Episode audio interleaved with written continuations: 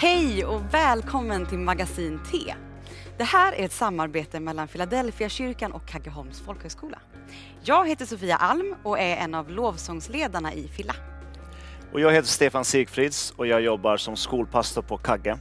Idag ska vi tala om Jesus och andra religioner.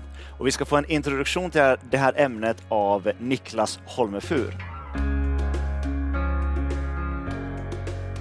Hej, jag heter Niklas Holmefur och ska idag tala under rubriken Jesus och andra religioner. Religion uppfattas ofta som konfliktskapande. Men måste det vara så? Och mer specifikt, måste kristen tro leda till konflikt med människor av annan tro? Det är den här frågan jag vill arbeta med idag och jag vill presentera en modell som kan hjälpa oss hur vi kan möta människor av annan tro fast förankrade i vår egen övertygelse. Och allra först, låt mig börja lite med Jesus i evangelierna. Det är uppenbart att Jesus rör sig i en ganska begränsad geografisk yta. Han spenderar det mesta av sin tid i ett nära område runt den galileiska sjön och här möter han människor. Det är också uppenbart här att han ser individer, inte bara folkmassor eller specifika grupper. Gång på gång så ser han den enskilda individen och möter människor. Ta till exempel tullindrivare. Den förhatliga gruppen som hade varit lätt att möta just som representanter för de här som man inte gillade. Men Matteus och berättelsen om Sackaios visar på något annorlunda.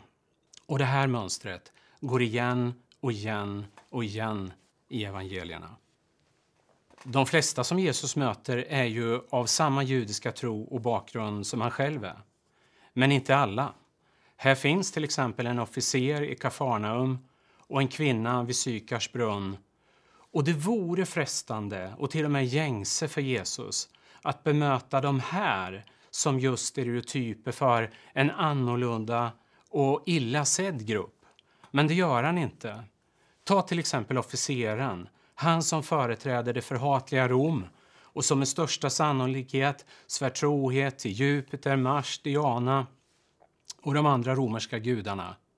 Han blir istället en enskild individ som oroar sig för sin tjänare och som faktiskt blir ett exempel på tro. Eller kvinnan vid Sykars brunn. Hon kunde ju lätt ha blivit en stereotyp av den värsta sortens samarier. En sån där som man inte vill ha att göra med. Men istället, hon blir bemött med respekt och vänlighet vilket leder till ett förtroligt samtal som kommer att i grunden förändra riktningen på hela hennes liv och faktiskt på hela staden som hon kommer ifrån. Men det här är ju Jesus. Vad kan vi lära av Jesus? Ja, vi kan lära oss att se människan, individen, inte en stereotyp eller en schablonbild av en annan religion eller en annan grupp.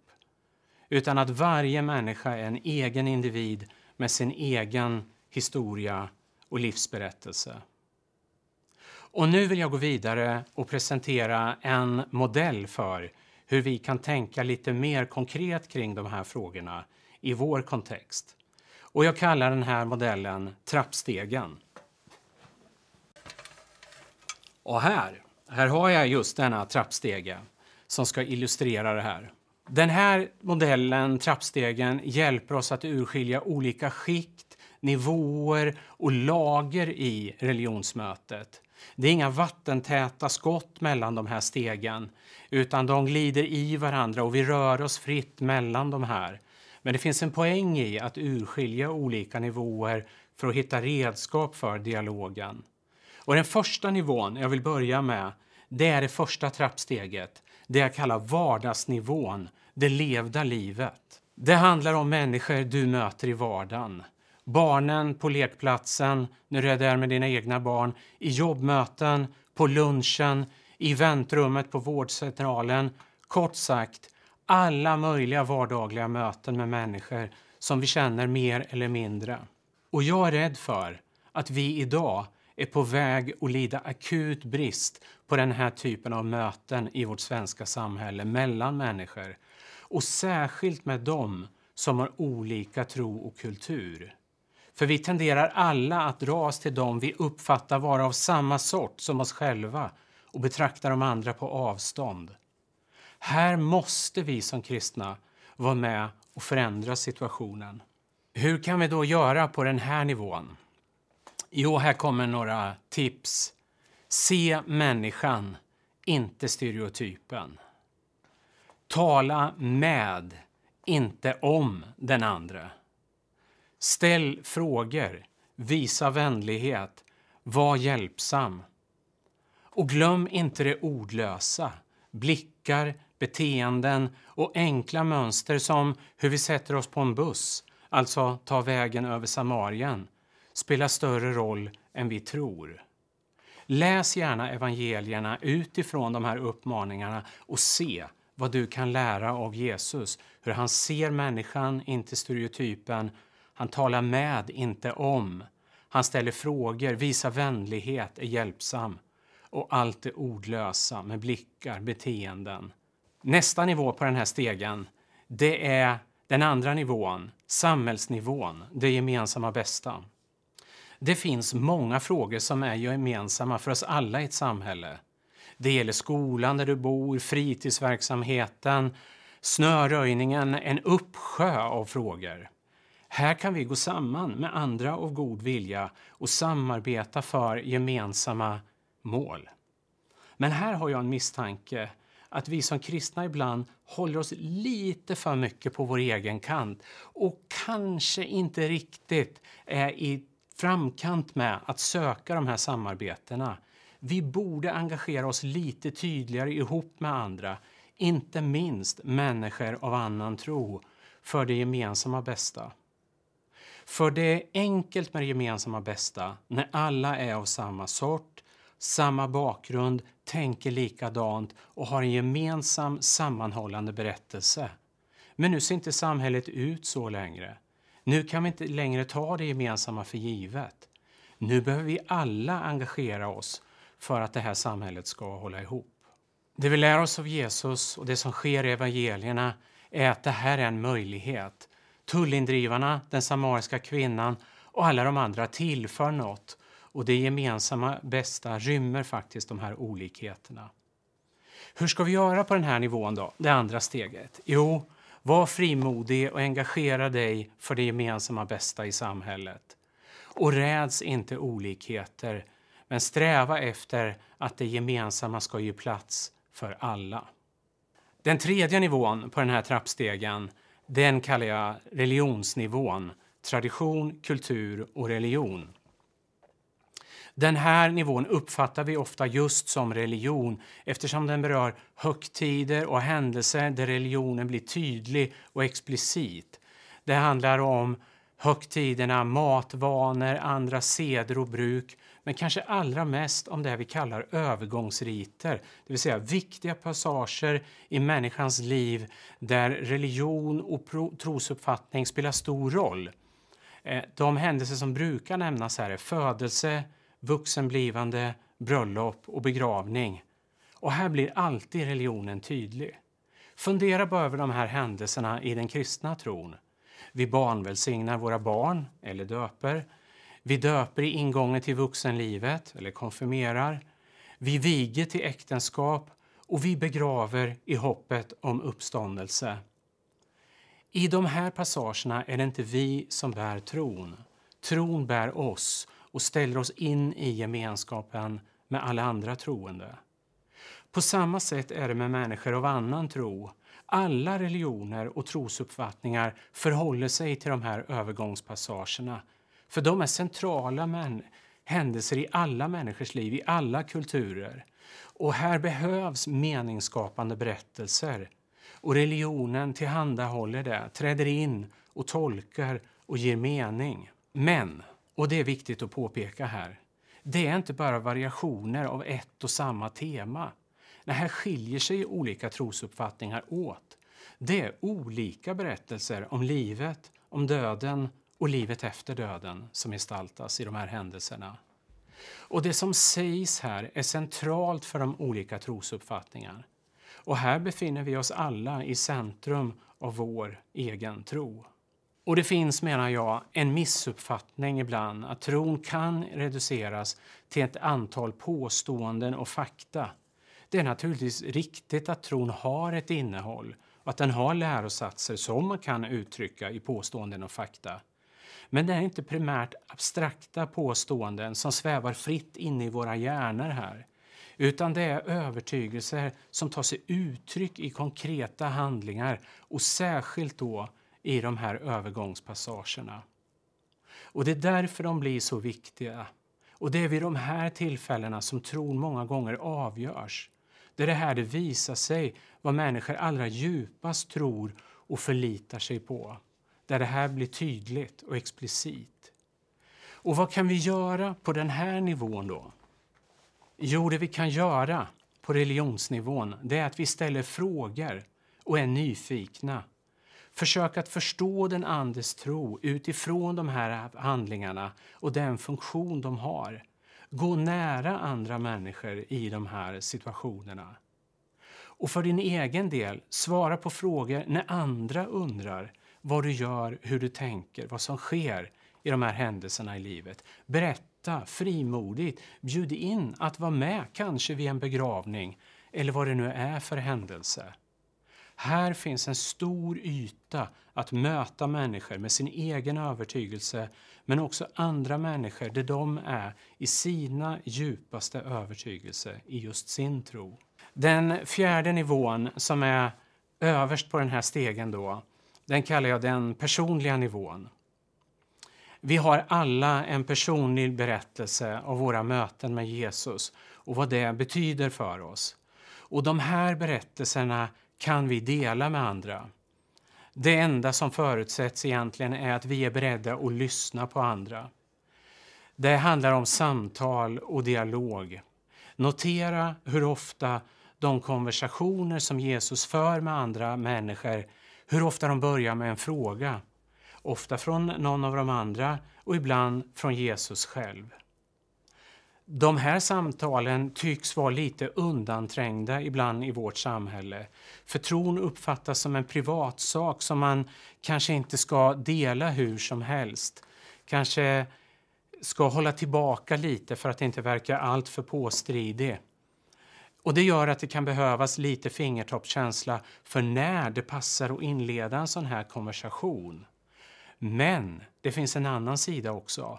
Den här tystnaden om tron i vårt samhälle gör också att det finns ett vakuum, en längtan efter de här samtalen.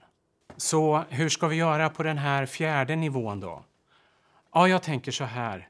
Lyssna på andras berättelser och var beredd att dela din egen. Öva upp din lyhördhet för de här samtalen. Och kom ihåg, det är det personliga som berör det självupplevda, inte det inlärda eller det förväntade rätta svaret. Utan det som du själv har upplevt, precis som den här kvinnan som mötte Jesus vid Sykars brunn och återvände in till staden. Om vi ska dra ihop det här nu då med stegen och hela den här frågan så tänker jag så här att religionsmöten behöver inte vara konfliktdrivande behöver inte vara ett problem i vårt svenska samhälle.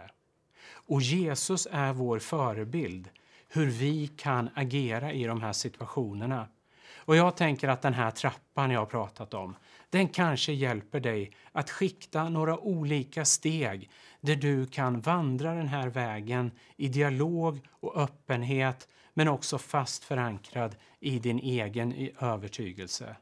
Och kom ihåg det här, det handlar djupast sett om att bygga relationer och det stämmer ju väl med vad vi vill förmedla, nämligen en personlig relation med Jesus Kristus. Tack Niklas för den föreläsningen. Nu ska jag och Stefan få föra ett litet samtal kring det vi har hört tillsammans med er. Så jag vänder mig till er. Vilka är ni som är här idag? Jag heter Samuel Jonsson och jobbar i Tyresö Pingstkyrka som en del av Philadelphia i Stockholm. Jag heter Claes Newman och jobbar som rektor på Kaggeholms folkhögskola. Jag heter Frida Igefjord och är en av pastorerna i Mälarkyrkan på Ekerö som också tillhör Philadelphia. Grymt kul att ni är här. Nu ska vi prata lite grann om det här som Niklas pratade om, Jesus och andra religioner. Och jag vill direkt faktiskt börja i där han började. Han frågade sig, måste kristen tro egentligen skapa konflikt? Och jag tänker så här, när han pratade om Jesus så kände man ju bara, nej men verkligen inte, när man tänkte på hur Jesus bemötte människor. Och samtidigt så befinner vi oss i en verklighet när vi, ja, ganska liksom nära oss historien kan vi titta på en president Trump som har skapat ganska mycket konflikt där han har väldigt mycket kristna efterföljare. Och så kan vi titta i vårt eget land där vi har Sverigedemokraterna som har mycket kristna efterföljare. I liksom partier och i sammanhang där det finns konflikt och fientlighet och främlingsfientlighet, otrygghet, osäkerhet. Hur kan det ha blivit så? Jättebra fråga. Hur kan det ha blivit ja, så? Jag menar det. Eh, jag, jag, jag tänker väl att man, alltså vi, vi lever i ett land och i en, en del av världen som ändå har präglats väldigt mycket av kyrkan under en lång tid. Eh, ibland mer av tvång och ibland mindre av tvång, men vi har varit präglade av kyrkan. Eh, och jag tror ändå det finns någonting, en lockelse ibland i vår del av världen för politiska makthavare att ibland slå an den där tonen. Mm Eh, till det där lite igenkännbara och lite trygga. Och då blir det lätt att man kanske tar det här är det trygga vi känner igen, vi tycker om det, ni vet, vi har de här traditionerna och det här står vi fast vid. Mm. I motsats till det som då känns som det främmande och konstiga som kommer in emot oss. Och då blir det liksom en lätt polarisering, man kan använda det på ett lätt sätt tänker jag för att polarisera. Mm. Eh, även om inte jag håller med om den retoriken såklart, men, men jag tror att det är lätt att göra så. För att vi har så mycket av det arvet liksom bland oss. Men om man då tänker på att liksom som, som kristen, det känns ju någonstans som att om, men om, om det jag ska göra är att titta på hur Jesus var som förebild så, så borde ju jag kunna på något sätt ja, men parera det här annorlunda. Men är det, är det att vi, vi är rädda för att vi måste hålla fast vid någonting? Att, är det vårt sätt att sprida kristen tro genom att det är överst i samhället? Eller liksom, hur, hur, kan det, hur kan det bli att kristna ändå hamnar där? Men ibland känns det ju som att vi som kyrka skulle behöva leva närmare Jesus mm. och närmare följa hans exempel i de här frågorna. Och att vi kanske ibland hamnar i någon sorts protektionism där vi ska mm, försvara vår position i samhället eller liknande. Det är ju verkligen inte Jesus likt. Precis som du var inne på i början. Så det blir nästan absurt liksom, när, när kyrkan associeras med Eh, den typen av liksom att, att försvara sin position och i konflikt med andra. Eh, det tror jag är något för alla troende att ta till sig, fundera kring. Eh, vad är det som driver mig eh, i mötet med andra människor, som Niklas är inne på. Eh, att ta rygg på Jesus där, följa hans exempel, eh, möta människor med nyfikenhet, inte se dem som grupp, inte se dem som hot, utan se dem som individer. Det skulle ju göra all skillnad i världen för en del av de rörelserna som du nämner och som har kommit alldeles, alldeles, alldeles för långt bort från Jesu exempel, tänker jag. Handlar det någonstans, om jag lyssnar på det säger, handlar det någonstans om hur trygga vi är i det vi tror och det vi står? Finns det en otrygg, finns det en rädsla och otrygghet som gör att, jag, jag tänker om man är otrygg så vill jag hålla på distans liksom och markera revir. Är, det, är, vi, är vi någonstans där? Ja, men det kanske ligger något i det. Att, att vi känner oss lättare hotade om vi inte känner oss trygga och rotade i det som vi tror på. Mm. Finns det inte också något mänskligt i att känna tillhörighet, tänker jag? Och att det då blir i den här osäkerheten att okej, okay, jag tillhör det här. Då vet jag vad jag ska göra, vart jag hör, hör, hemma. Men om jag börjar röra mig utanför så kanske man, ja, jag tror att vi ibland vill känna tillhörighet så mycket så att det blir polariserande. Istället för att tänka att man kan känna tillhörighet men samtidigt vara inbjudande och, mm. och tillmötesgående. Och rädslan liksom för vad kommer hända med oss eller med mm. mig mm. om jag möter någon annan. Om vi ska försöka mötas halvvägs, mm. om jag ska försöka förstå, kommer jag förlora någonting mm.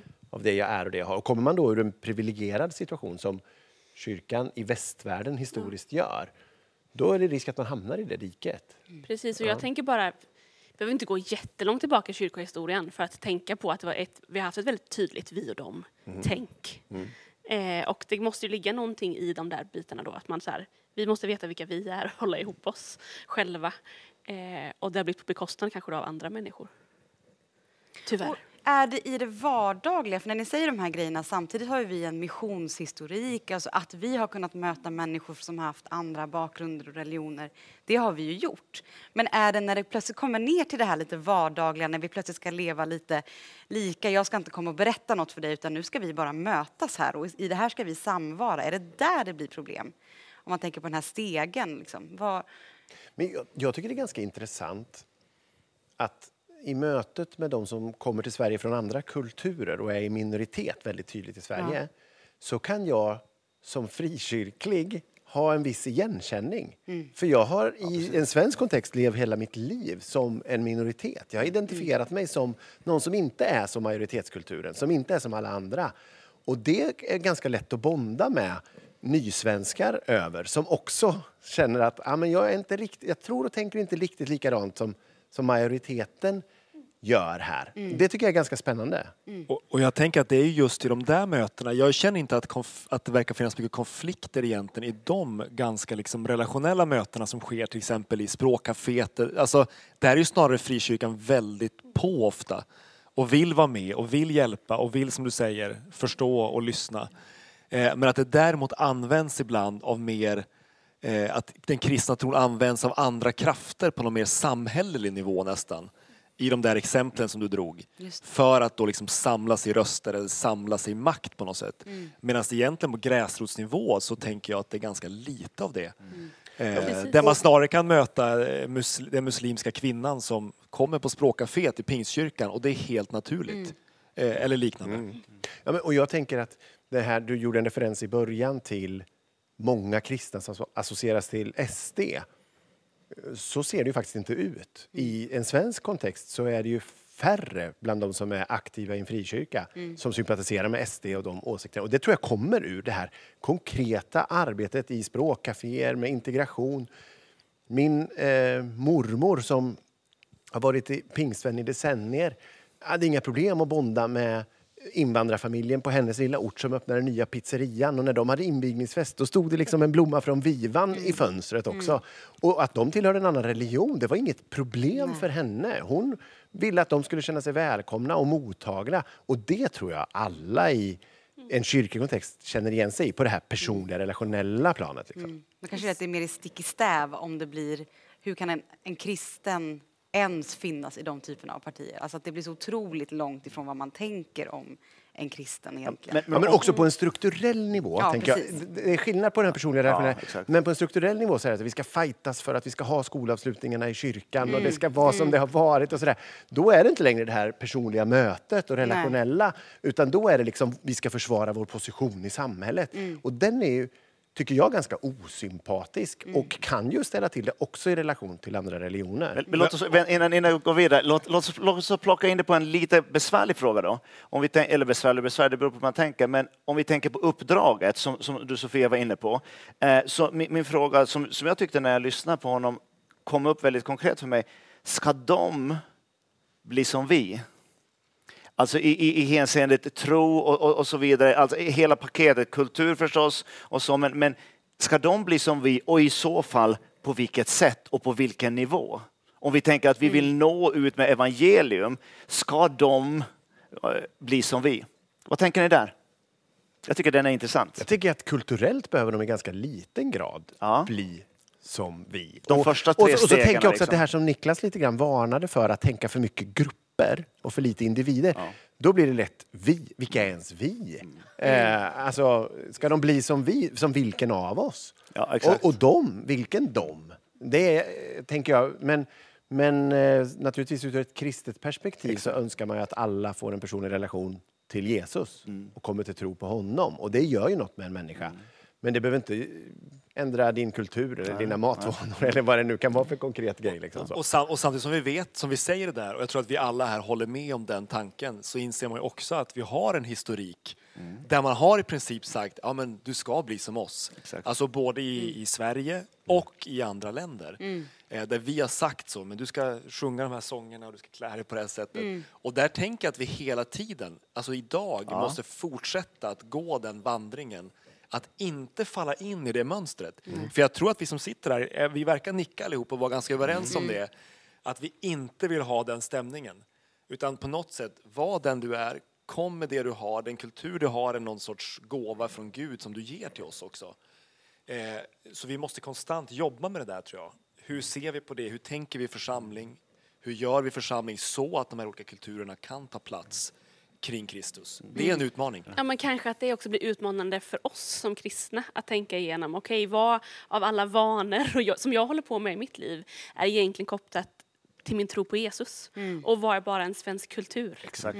Vad i våran verksamhet är att vi är vana vid en svensk kultur som ofta är ganska inramad och tydlig eh, och vad i det är ett uttryck för vår tro. Eh, att man kan få vara lite självkritisk där kanske, att vad behöver... Ja. Ja, för vi, vi, tal, vi talar väldigt mycket om konvertit och, det, och, och alla de här sakerna. Att ha en, människa- ha, ha en, en, en muslim konverterat till bli kristen, om hel uppehållstillstånd, alla sådana här saker. Så någonstans behöver vi fundera, alltså, vad, vad är det för en människa med en annan kultur? Vi vill inte ändra kulturen, men vad är det att ta steget över till att dela vår tro? Vad är det för något? Jag tycker, jag tycker det är superintressant. Jag tror vi, för jag är lite som Samuel tänker, jag tror vi nickar mer och är lite mer självsäkra än vi kanske är när vi ska bena ut vad det är för någonting. Och vart ligger ansvaret? Du, du var inne på det. Man kanske ska tillbaka till sig själv och fundera på vad är, min, vad är egentligen min tro och vad är min kultur? Då är vi inne på individen ska fundera på det här. Kan kyrkan göra någonting? Kan vi föra ett samtal kring det här? Eller är det upp till var och en att börja fundera på de här frågorna? Vad tänker ni? Ja, kör, kör du, kör du. Ja, jag, bara, jag bara är kvar vid det här med kulturtanken. Du kanske är på ett helt annat spår här nu Claes. Men, men jag tänker på det här med, med eh, alltså vad är vad och, och kulturbiten. Vad, vad ska lämnas, vad ska tas med och sådär. Eh, det tänker jag ju, på ett plan så tänker jag ju alltid att evangeliet måste också bli kulturellt eh, vad säger man, en, en del av kulturen. Ungefär som, som eh, Ulrik var inne på vid något tidigare föredrag när han pratade om att men man ser att Jesus är som den här bonden, Nicara, nicaraguanska bonden eller liknande i vissa bilder. Eh, och jag tänker att det där är ju inte heller bara något negativt. Men däremot om man då vill forma någon form av eh, eh, fler mångkulturell kultur, då måste man ju tänka till på men vad är det här för kultur? Hänger ni med? Det är som vissa förortsförsamlingar där det blir en stor blandning. Där behöver man ju tänka till på men vad är vår kultur väldigt lokalt i den här förorten? Alltså hur gestaltar vi tron här? Exakt. Ja, jag bara spann vidare på det. Förlåt. Ja. Claes, kick it. Nej, men jag, jag tänker att det där är en, en bra tanke. Men jag tror kanske också i vår inställning till mötet med en annan människa, och jag tycker Niklas var inne på det, att vi kanske allt för mycket tänker vad kan jag göra med den här, vad kan jag göra för den här alltså så. Men att vi också bara skulle komma med en liten öppen nyfikenhet. Och, och också en attityd av vad kan jag lära mig av den som hör till en annan tro eller en annan kultur. För det finns naturligtvis massor. Det finns några saker vi kanske inte tror och tänker lika om. Och jag berättar gärna om hur jag tror. Men jag kan också lära mig någonting av någon som lever i ett annat samhälle, en annan kultur och med en annan tro. Och är vi öppna för det, då blir inte vårt möte med den andra lika konfrontativt kanske och heller inte lika koloni- koloniserande. Ja, det ordet satte jag inte. Men Du får slutordet Frida. Ja, men jag tänkte plocka upp då din fråga Sofia. Vad, är det kyrkans ansvar eller mitt personliga? Och där tänker jag att det självklart går hand i hand. Och vi som sitter här är församlingsledare allihopa och finns med i de kontexterna. Självklart har kyrkan ett ansvar att öppna upp och visa här, du är välkommen hit. Eh, Du behöver inte passa in på alla boxar som vi har. Men så självklart har kyrkan ett stort ansvar. Men där tänker jag också att vi får inte glömma bort att vi är ju kyrkan. Vi kan inte lägga över det på något annat utan det är vi som är kyrkan. Nej, men det är så bra. Det här vill man ju fortsätta prata om. Verkligen. Vad, vad tänker du på? Nej, men jag, jag tänker just på den här, jag, jag kommer tillbaka till det i allt det vi har sagt. Jag är trygg i min tro. Det måste ju ändå vara, vara på något sätt förutsättningen för att kunna möta någon. Jag menar som vi har varit inne på, ingen är ju lik den andra. Så trygghet, att, att vara trygg i det jag tror och våga lyssna till den andra utan att på det sättet eh, eh, måste ge avkall på allt jag tror. Jag tror att den, den balansen är viktig. Ja, verkligen. Jag tänkte också på det här att man egentligen tycker jag att det här någonstans kommer in på rasism, alltså inte bara andra religioner. Så att lite granska sig själv. Ja. Följer jag Jesu exempel? Ser jag människan? Exakt. Eller ser jag massa andra saker? Alltså titta vilka filter man faktiskt har. Vi tänker så här, ta med de här frågorna tillbaks till middagsbordet på den här covid-säkra promenaden med din kompis och liksom prata vidare så, tror jag att vi kommer landa i ganska häftiga saker faktiskt. Verkligen. Tack för att ni var med.